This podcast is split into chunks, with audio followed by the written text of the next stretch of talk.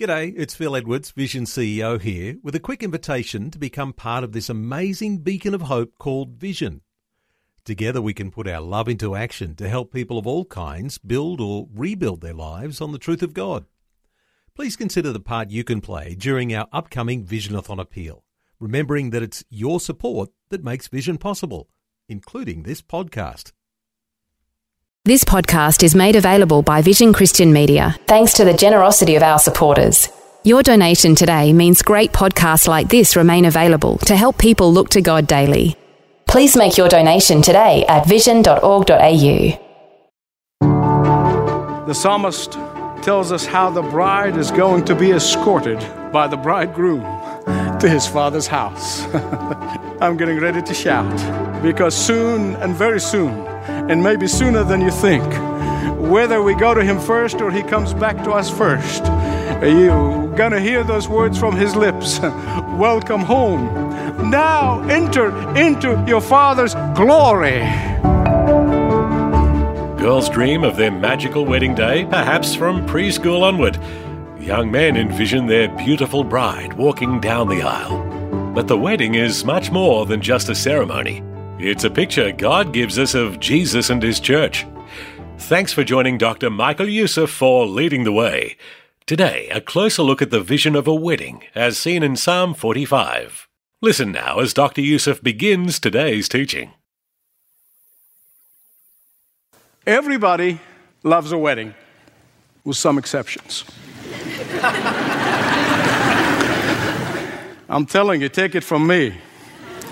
The weddings have become so expensive now that it is the father of the bride who cries at weddings.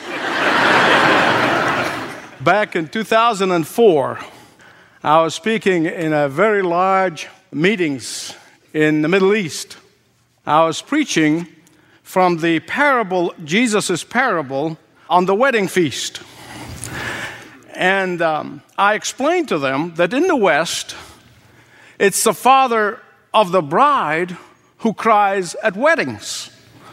Well, they really looked at me like a calf looking at a new gate.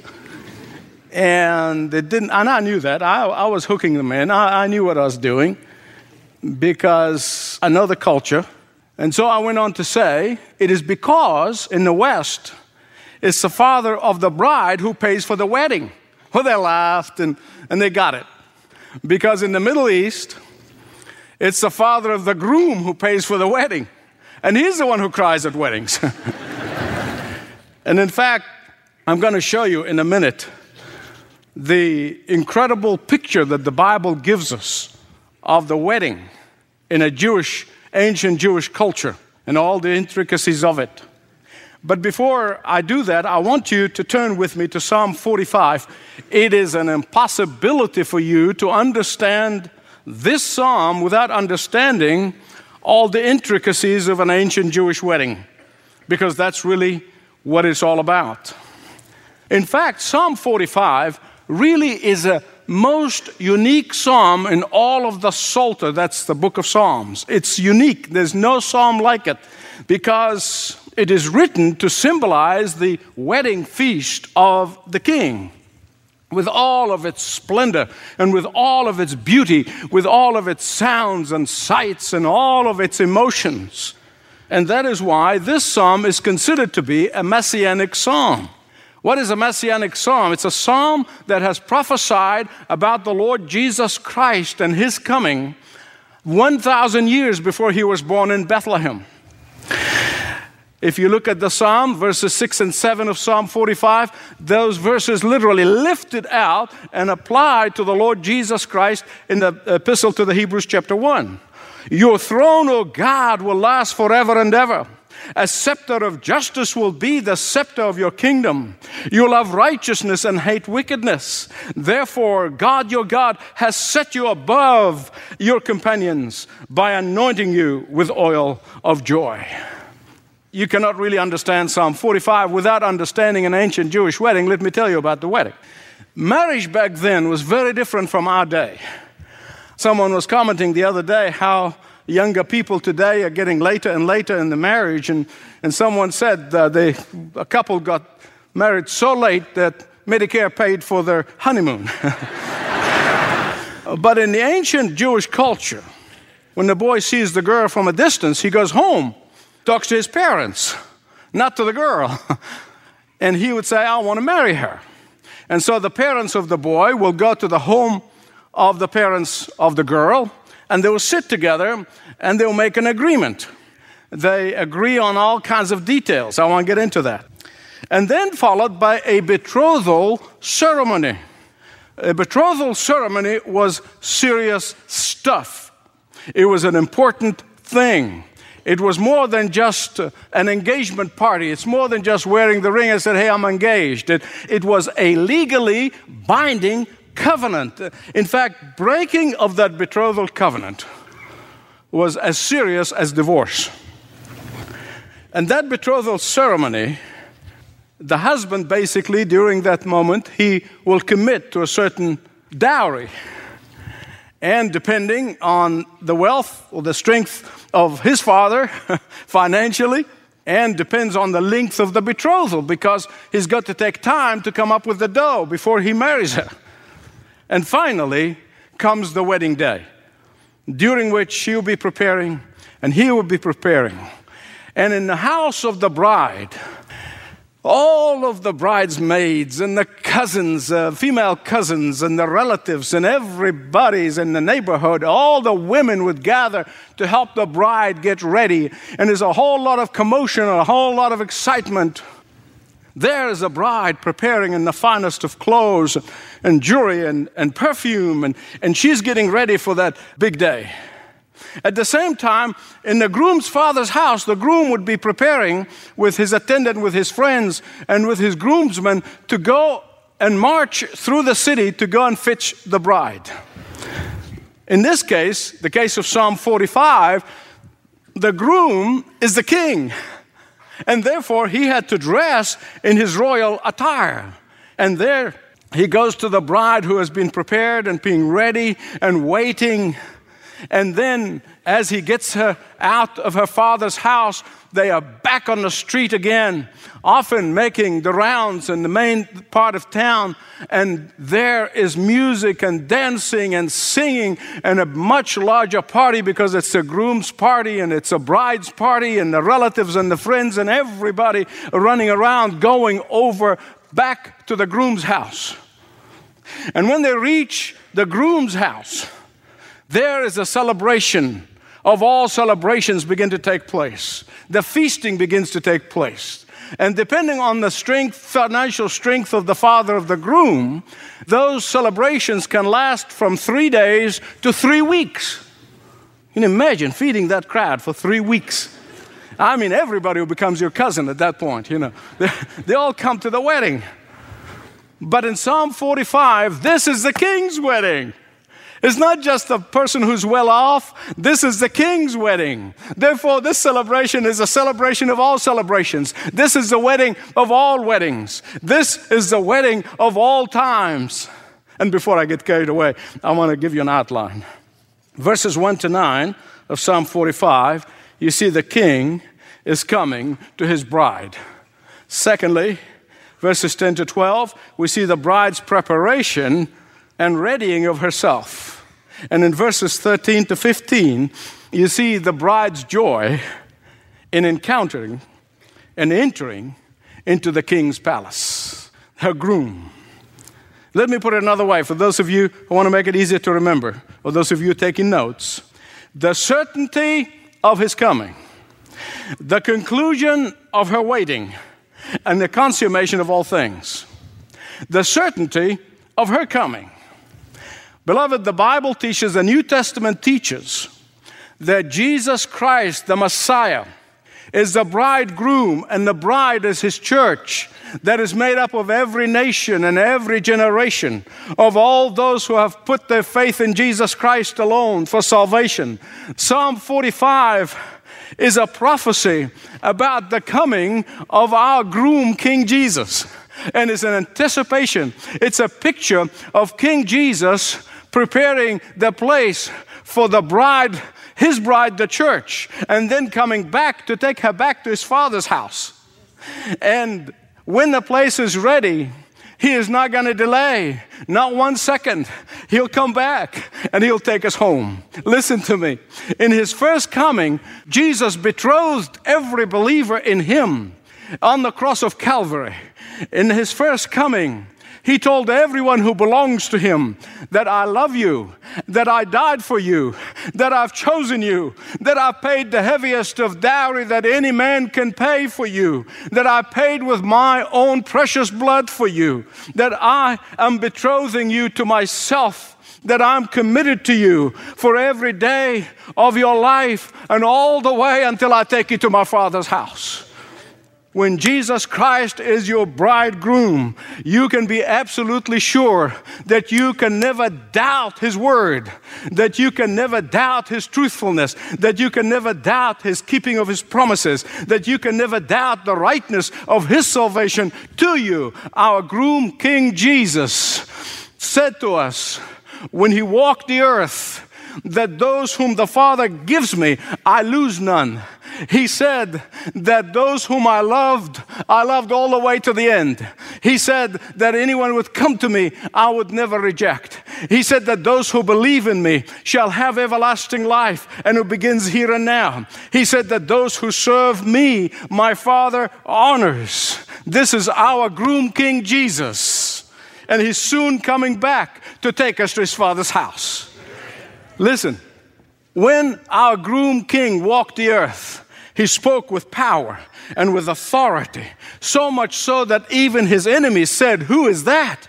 He stilled the storm with the power of his word. He raised the dead by the power of his word. He cast out demons by the power of his word. He forgave sin to those who were chained into the slavery of sin by the power of his word, and he still does the same today. All you need to do is come to him. Is he your groom king? Is he your groom king? Or are you one of those spectators who are watching from a distance and seeing the wedding march going by? If he's not, he can be today. He said, When you come to me, I'll never reject you. But you must understand the nature of his power. Otherwise, you'll miss out. You must understand the nature of his power. Look at verse 6. It says, Your throne, O God, is forever and ever. you see, our king does not just have a temporary authority and a temporary power. No, his power is forever. His power, the power of the groom, our groom King Jesus, is forever and ever and ever and ever and ever and ever and ever and ever. How many evers are these? Amen. Amen. Give him praise. In fact, verses 6 and 7, as I told you, would not have made sense until you see them taken from that psalm and is applied to the Lord Jesus Christ in Hebrews chapter 1, verses 8 and 9. Because only Jesus could have called God Father. The certainty of His coming, the conclusion of her waiting. Oh, what a glorious day that's going to be when the bride's wait is going to be over. It had anticipation of that knock on the door will be over. The Bible said there's going to be a trumpet playing and then they're going to be shouting. And the bride looked forward with expectations, being busy working and preparing and readying herself for him as she waits. Her wait comes to an end. Somebody said the difference between the guests at the wedding and the bride is very significant. Because guests at the wedding, they're looking in, but the bride is looking forward to her wedding. And let me ask you this are you a guest or are you part of the bride of Christ? Let me plead with you if you're not part of the bride of Christ that you'll be today. Verses 10 to 15, there's a very, very significant conversation going here. Don't miss it. Underline it in your Bible. It's powerful. It's powerful. You see, the bride is torn. She's excited, looking forward, want to go and be with her groom, but also she's leaving home, leaving her past behind her. And here's what the psalmist is saying He said, Don't look back for what you have left behind. Don't look back. Your future is in the palace of the king. Your future is in a place called heaven. Forget the past with all of its emotional entanglement. Forget the past with all of its allure. Forget the past with all of its pull. Forget the past and remember your future. Remember who you are and who you will be and where you'll be for eternity. That is why our groom king Jesus said that if you come to me, you must never allow anything or anybody or any relationship, even if it's a family relationship, to restrain you from wholehearted commitment to me. That's our preparation for the wedding feast. Our groom king said, You must be busy working for that day. That's our preparation for the wedding feast that is coming. And here's the great news that the psalmist is saying here. Look, look at his words. He says, The king is going to do more than make up for anything that you've sacrificed for him. He is saying that he will replace all of your temporary things that you have sacrificed for him. Uh, he is saying that when you sat next to the king at the wedding feast in that palace of ivory laden with gold, you will wonder why did you even get worried about the rubbish of this world? Because you have a different perspective. Not only that, look at verse 11. He said, When you honor your groom king in this life, when your life purpose is to please the groom King Jesus, when you look forward longingly for the return of your groom King Jesus, you will experience three things. He said you're going to experience an overwhelming love of your King Jesus, you're going to experience unspeakable honor that He'll bestow on you, and He'll give you unspeakable joy. And this love, honor, and joy will go on forever and ever and ever. Look at verse 13, 14, and 15. The psalmist tells us how the bride is going to be escorted by the bridegroom to his father's house. I'm getting ready to shout because soon and very soon, and maybe sooner than you think, uh, whether we go to him first or he comes back to us first, uh, you're going to hear those words from his lips Welcome home. I have been waiting for you. I have been preparing my father's house for you. I loved you with everlasting love. I have shown you my love on the cross. Now you can see it fully. I know that you have been faithful with little. Now I'm going to give you much. Come inherit your Father's kingdom. I know that you have waited longingly for me, but the wait is over. I know. Now enter into your Father's glory. The certainty of His coming, the conclusion of her waiting, finally, the consummation of all things. The saddest thing to me personally is the thought that somebody might never get to hear those precious words from the lips of Jesus Well done, good and faithful servant. That's the saddest thing in my life. There may be someone here today who's uncertain, unsure that if Jesus will come this afternoon and that sky is open and the angel will blow the trumpet and there'll be a shout. If you cannot be sure absolutely without a shadow of doubt that you're going to be with him today, make this day to be the day in which you receive the Lord Jesus Christ as your only Savior and Lord. If you've never accepted his invitation, if you're still living for self, if you still think that if you do some good, somehow God is going to feel obligated to let you into his heaven. Listen to me. That's the teaching of Hollywood. That's not the teaching of the Bible. The Bible said there is no other name under heaven by which men shall be saved. Only the name of Jesus, our bridegroom king. Come to him. Come to him today because you might never have another chance. And when you come to him, you'll get to heaven based on his merit, not yours. Here's the truth listen carefully.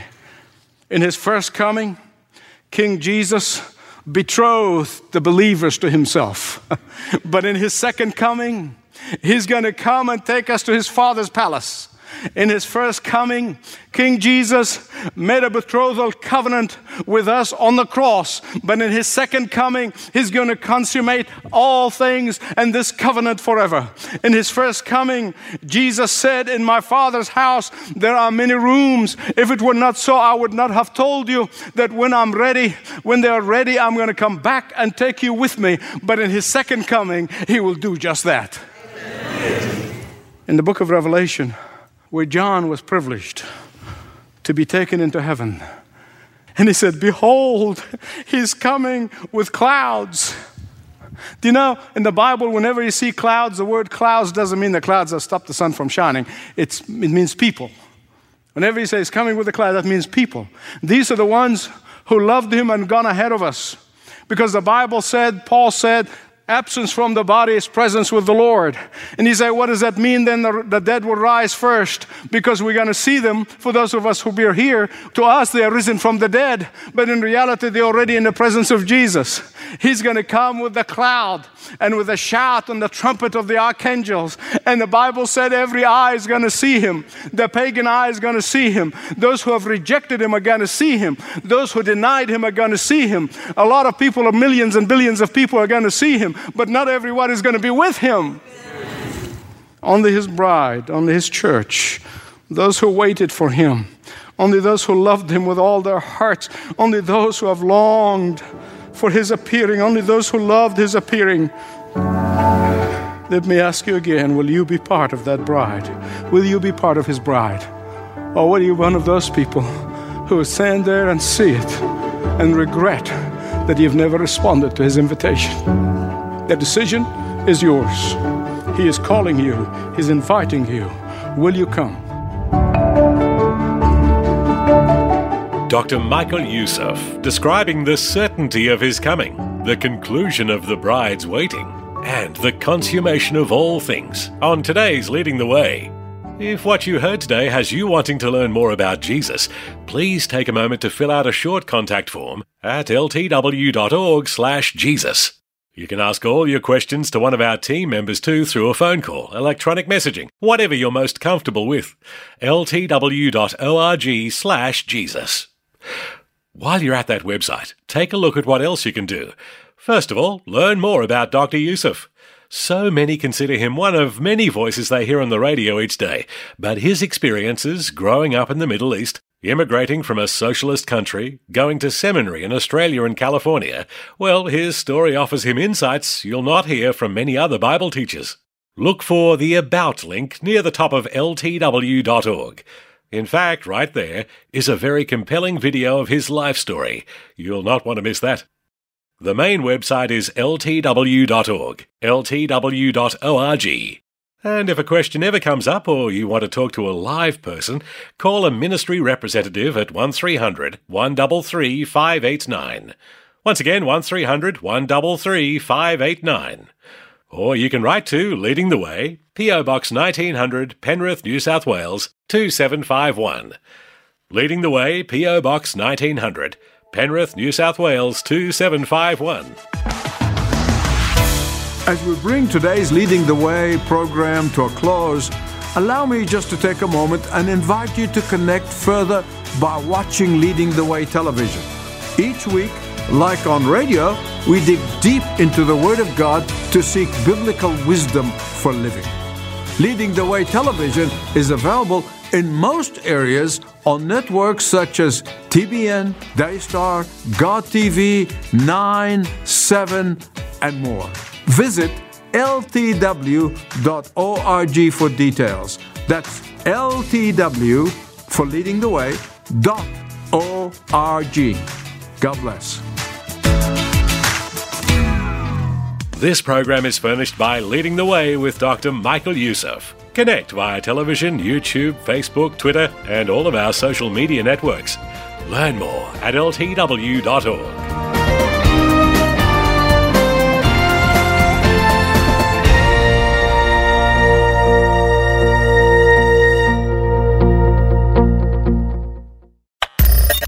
Thanks for taking time to listen to this audio on demand from Vision Christian Media.